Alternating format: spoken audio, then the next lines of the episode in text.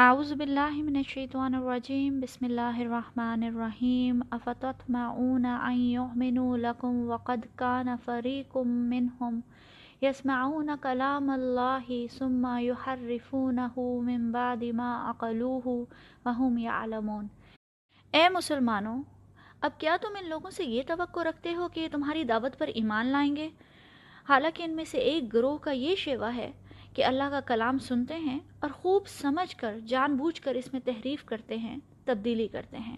السلام علیکم ورحمۃ اللہ وبرکاتہ۔ آج ہم سورہ بقرہ کی آیت نمبر 75 سے شروع کریں گے۔ اب اللہ تعالیٰ مومنین سے مخاطب ہیں۔ جب مسلمان ہجرت کر کے مدینہ آئے تو بڑے پر امید تھے۔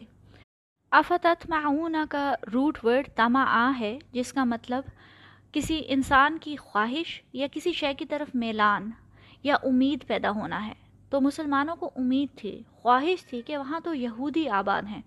جو اہل کتاب ہیں، پہلے سے نبیوں، رسولوں اور کتابوں کے کانسیپٹ سے واقف ہیں، بلکہ بہت عرصے سے آخری نبی کے آنے کا انتظار بھی کر رہے ہیں۔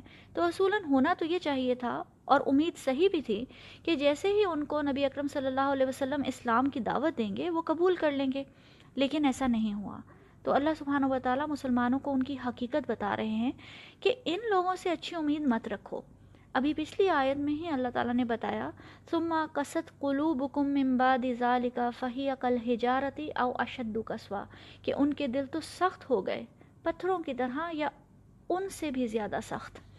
دل کی سختی کی ہائٹ یہ ہے کہ انسان اللہ کے کلام کی اہمیت کو بھول جائے۔ یہ اللہ کا کلام ایسا ہے کہ سورہ زمر میں آتا ہے، اسے سن کر ان لوگوں کے رونگٹے کھڑے ہو جاتے ہیں جو اپنے رب سے ڈرنے والے ہیں۔ اور پھر ان کے جسم اور ان کے دل نرم ہو کر اللہ کے ذکر کی طرف متوجہ ہو جاتے ہیں۔ اللہ تعالیٰ فرماتے ہیں کہ تمہیں ان لوگوں سے امید ہے کہ یہ ایمان لائیں گے، جبکہ ان میں سے ایک ایسا گروہ ہے کہ جو اللہ کے کلام کو سن کر جانتے بوجھتے ہوئے، سمجھتے بوجھتے اس میں تحریف کرتا ہے، اس میں، اسے بدل دیتا ہے۔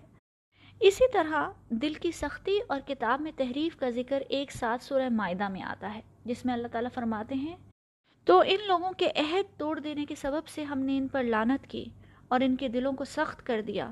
یہ لوگ کلمات یعنی کتاب کو اپنی مقامات سے بدل ڈالتے تھے۔ یعنی کہ کتاب کے کلمات کو، الفاظ کو اپنی جگہ سے بدل دیتے تھے۔ یو ہر رفون الکلم عن مواد یعنی دل کی سختی کی حد یہ ہے کہ انسان اللہ کی کتاب کو بدلنے سے بھی نہ ڈرے۔ تحریف دو طرح کی ہو سکتی ہے۔ ایک تو اللہ کی کتاب کے الفاظ کو اپنی جگہ سے ہٹا دینا، آیات اور الفاظ میں رد و بدل کرنا۔ جیسے قرآن میں اور جگہ بھی آتا ہے کہ یہ لوگ الفاظ کو بدل دیا کرتے تھے۔ ایک جگہ اللہ تعالیٰ فرماتے ہیں کہ یہ سمے نا و اطوانہ کی جگہ سمے نا و اسوئینہ کہا کرتے تھے۔ یعنی بجائے اس کے کہ ہم نے سنا اور ہم نے اطاعت کی وہ کہا کرتے تھے، ہم نے سنا اور ہم نے نافرمانی کی، اور اس طرح کی اور بھی بہت سی مثالیں ملتی ہیں۔ دوسری طرح کی تحریف یہ ہے کہ آیات وہی ہیں، لیکن اپنی خواہشات اور اپنی مقاصد کے مطابق ان آیات کا مطلب بدل کر لوگوں کو غلط بات بتانا۔ یہ گروپ جس کی طرف اشارہ کیا جا رہا ہے، وہ بنی اسرائیل کے علماء ہیں۔ کیونکہ اللہ تعالیٰ فرماتے ہیں، من بعد ما اقلوہ وهم یعلمون۔ یعنی کلام کو سمجھنے کے بعد جان بوجھ کر اس میں تحریف کرتے ہیں۔ ظاہر ہے کہ کتاب یعنی تورات کا مکمل علم علماء کے پاس ہی تھا۔ اور عام انسان، عوام اپنی دینی مسائل، مشکلات اور فتووں کے لیے انہی علماء کے پاس آیا کرتے تھے۔ نبی اکرم صلی اللہ علیہ وسلم کے ظہور کے وقت بھی یہ لوگ اپنے علماء کی طرف دیکھتے کہ کیا یہی آخری نبی ہیں؟ لیکن یہ علماء سچ جاننے کے باوجود عوام سے جھوٹ بولتے اور ان سے تورات کی آیات چھپا لیا کرتے تھے۔ یہ علماء اپنی خواہشات اور دنیاوی فائدوں کے مطابق فتوے دیا کرتے، حلال کو حرام اور حرام کو حلال کر دیا کرتے، سچ کو جھوٹ اور جھوٹ کو سچ بتایا کرتے تھے۔ آج مسلمانوں کا بھی یہی حال ہے کہ عام انسان دین سے اس قدر دور ہے، نہ قرآن کا علم ہے اور نہ سنت کا۔ اس لیے ہم اپنی دینی مسائل کے لیے پوری طرح سے علماء پہ ڈپینڈنٹ ہیں۔ لیکن بدقسمتی سے آج ہمارے ہاں بھی علماء اور مولوی صاحبان کا ایک ایسا طبقہ پایا جاتا ہے جو فتووں کا کاروبار کرتے ہیں۔ آپ پیسے دیں اور اپنی مرضی کا فتویٰ خرید لیں۔ یہ لوگ اپنی دنیاوی مفادات، سیاسی فائدوں اور چند پیسوں کی خاطر اللہ کے کلام کا من چاہا مطلب نکال کر من چاہے فتوے دیتے ہیں۔ اسی فتویٰ فروشی کا اللہ تعالیٰ نے بار بار ذکر کیا ہے اور کہا ہے، ولا تشترو بھی آیات سمن کلین ویا یا فتقون اور میری آیتوں میں تحریف کر کے ان کے بدلے تھوڑی سی قیمت یعنی دنیاوی فائدے نہ حاصل کرو اور صرف میرا تقوی اختیار کرو اور میرے غضب سے بچو۔ پھر اللہ سبحانہ و تعالیٰ آئے نمبر 76 میں فرماتے ہیں، وَإِذَا لَقُوا الَّذِينَ آمَنُوا قَالُوا آمَنَّا وَإِذَا خَلَا بَعْدُهُمْ إِلَى بَعْدٍ قَالُوا أَتُحَدِّثُونَهُمْ بِمَا فَتَحَ اللَّهُ عَلَيْكُمْ لِيُحَاجُّوكُمْ بِهِ عِنْدَ رَبِّكُمْ أَفَلَا تَعْقِلُونَ؟ محمد رسول اللہ صلی اللہ علیہ وسلم کے ماننے والوں سے جب یہ لوگ ملتے ہیں یعنی کہ جب ایمان والوں سے ملتے ہیں، تو کہتے ہیں، ہم بھی ایمان لائے۔ اور جب آپس میں ایک دوسرے سے خلوت میں بات چیت کرتے ہیں، اکیلے میں ہوتے ہیں، تو کہتے ہیں کہ کیا تم بے وقوف ہو؟ ان لوگوں کو وہ باتیں بتاتے ہو جو اللہ نے صرف تمہیں بتائی ہیں، تم پر کھولی ہیں، تاکہ تمہارے رب کے پاس، تمہارے مقابلے میں انہیں حجت پیش ہو سکے یعنی کہ ان کے پاس کوئی آرگیومنٹ آ جائے۔ اللہ سبحانہ و تعالیٰ یہودیوں کے آپس میں گفتگو اور ان کی نفسیات ہمیں بتاتے ہیں کہ یہودیوں کا ایک عام آدمی جب اہل ایمان سے بات کرتا ہے، ان سے قرآن سنتا ہے، تو وہ ریلائز کرتا ہے کہ یہ تو سچ کہہ رہے ہیں۔ بھائی، یہ ساری سٹوریز تو پچھلے نبیوں اور قوموں کی کہانیاں ہیں جو ہم نے اپنے علماء سے خطبوں میں سنی ہیں۔ پھر جو نشانیاں آخری نبی کی انہوں نے سنی ہوئی تھیں ظاہر ہے جب ان کا ان کے علماء ان سے بات کرتے تھے، تو ان کو ہمیشہ امید دلاتے تھے کہ ایک آخری نبی آنے والے ہیں اور ان کی نشانیاں بتاتے تھے۔ تو جو انہوں نے نشانیاں سنی ہوئی تھیں، نبی اکرم صلی اللہ علیہ وسلم ان سے ہو بہو ملتے تھے۔ یہ ساری باتیں سن کر، یہ عام سادہ دل یہودی تو یہی کہتا تھا کہ ہم بھی انہی سب باتوں پہ ایمان رکھتے ہیں۔ قولو آمنا، کہ یہ ساری باتیں تو ہم بھی مانتے ہیں۔ پھر وہ یہ سب سن کر جب اپنے علماء کے پاس جاتے وائزہ خلا ولا شیاتی جب وہ اپنے شیطانوں کے ساتھ خلوت میں ہوتے، تو بڑے ایکسائٹڈ ہو کے انہیں بتاتے کہ آپ کو معلوم ہے کہ ہم اہل ایمان سے جو باتیں سن کے آئے ہیں، وہ ساری باتیں تو تورات میں بھی ہیں۔ قرآن تو تورات کی تصدیق کر رہا ہے۔ اور وہ تمام تر نشانیاں جو آپ نے ہمیں بتائی تھیں کہ آخری نبی میں ملیں گی، وہ تو محمد رسول اللہ میں پائی جاتی ہیں صلی اللہ علیہ وسلم۔ جب وہ ایسا کہتے تو ان کے علماء ان پہ غصہ کرتے اور کہتے، تم کیسے بے وقوف ہو؟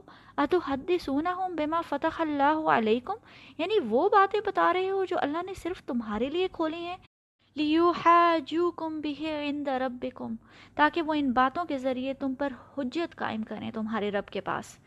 یحاجوکم، حجت سے آیا ہے، جس کا مطلب دلیل، بحث اور آرگیومنٹ کے ذریعے اپنا پوائنٹ پروف کرنا ہے، اپنی دلیل پیش کرنا ہے۔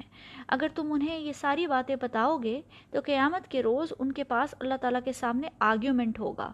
ایک ثبوت ہوگا پروف ہوگا، دلیل ہوگی تمہارے خلاف کہ اے اللہ، ہم نے انہیں تیرا پیغام بتایا۔ اور یہ اپنی زبان سے مانتے تھے کہ سب سچ ہے اور تورات میں موجود ہے، اس کے باوجود یہ ایمان نہیں لائے۔ افلا توقلون کیا تمہیں عقل نہیں ہے؟ یہ کال ان علماء کا بھی ہو سکتا ہے جو عام عوام سے بات کر رہے ہیں، اور یہ بات اللہ سبحانہ و تعالیٰ کی طرف سے بھی ہو سکتی ہے علماء کے لیے۔ کہ تم کیسے بے وقوف ہو؟ کیا تمہیں عقل نہیں؟ افلا توقلون اولا يعلمون ان اللہ يعلم ما يسرون وما يعلنون اور کیا وہ جان یہ جانتے نہیں کہ اللہ تعالیٰ کو تو معلوم ہے، وہ سب کچھ بھی جو وہ چھپاتے ہیں اور وہ سب کچھ بھی جسے وہ ظاہر کرتے ہیں۔ پھر آیا نمبر 77 میں اللہ سبحانہ و تعالیٰ کے فرماتے ہیں، یہ کیسے بے وقوف ہیں؟ یہ سمجھتے ہیں کہ اللہ تعالیٰ کو روز قیامت کسی قسم کی حجت یا دلیل کی ضرورت ہے۔ اللہ تعالیٰ کو سب کچھ معلوم ہے۔ جو باتیں وہ تورات کی چھپاتے ہیں، جو ان کے دلوں میں ہیں، جو وہ علماء عام عوام سے چھپا رہے ہیں، ان کے کیا مقاصد ہیں، ان کے کیا ایجنڈا ہیں، ان کی پلاننگ سب اللہ تعالیٰ کو معلوم ہے۔ جو باتیں وہ ایمان والوں کے سامنے کہتے ہیں اور جو ان سے چھپ کر کرتے ہیں، اللہ تعالیٰ ان سب سے واقف ہے۔ یوسر رونا کا لفظ سارا راہ سے آیا ہے۔ یہ کسی سیکرٹ راز یا پوشیدہ شے کو کہتے ہیں۔ جیسے قرآن میں آتا ہے، سرن و اعلانیتاً یعنی اپنے صداقات دینے کے بارے میں آیا ہے کہ پوشیدہ بھی دو اور ظاہر کر کے بھی۔ ایسے ہی اردو میں بھی کہتے ہیں پرسرار کا لفظ یعنی پرسرار کا لفظ بھی سرارا اسی روٹ سے ہے یعنی مسٹیریس چھپی ہوئی بات۔ یعنی جو کچھ تم چھپاتے ہو سیکرٹ رکھتے ہو۔ وما یولینون یعلنون کا لفظ عین، لام اور نون سے آیا ہے یعنی ظاہر کرنا، کسی چیز کا اعلان کرنا۔ انشاءاللہ نیکسٹ ٹائم آیا نمبر سیونٹی ایٹ میں یہی ڈسکشن جاری رہے گی۔ السلام علیکم ورحمۃ اللہ وبرکاتہ۔